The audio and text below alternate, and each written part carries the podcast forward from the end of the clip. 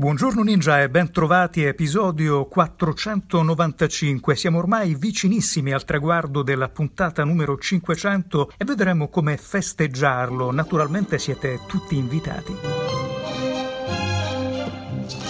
Iniziamo dalle notizie di scenario. Il giorno della criptovaluta di New York, il lancio della nuova New York City Coin, fortemente appoggiata dal nuovo sindaco Eric Adams, è previsto proprio per oggi. La cripto dedicata alla grande mela è stata sviluppata da City Coins, che è la stessa società che emette la Miami Coin.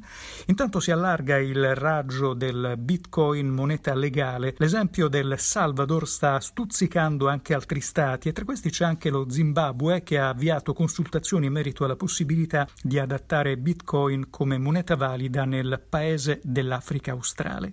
DoorDash si prepara all'espansione in Europa. L'azienda americana di food delivery ha siglato infatti un accordo da 8 miliardi di dollari per acquisire la start-up finlandese Walt, ultra brillante società scandinava di consegna di cibo. Obiettivo accapararsi una fetta del mercato europeo. DoorDash entrerà in 22 nuovi mercati. Hootsuite ha rilasciato il suo nuovo report sulle tendenze nel mondo dei social media. Che cosa emerge? Da un lato i brand più smart collaborano collaboreranno sempre di più con i creator per connettersi con un pubblico nuovo e dall'altro lato i consumatori chiederanno ai marchi standard sempre più alti di creatività.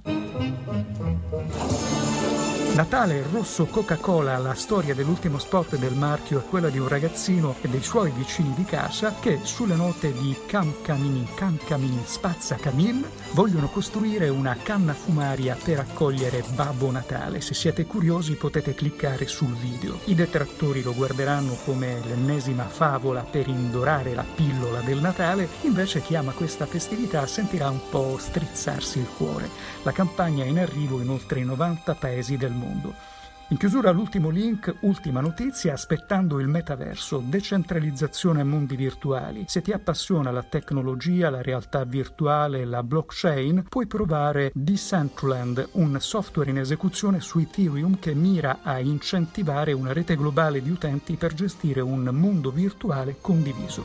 Ed è tutto, le altre notizie leggile su Ninja, la piattaforma italiana per la digital economy. Una buona giornata da Alessio Garea. Hai ascoltato un estratto gratuito di Ninja Pro. Leggi la descrizione del podcast per scoprire come abbonarti al servizio.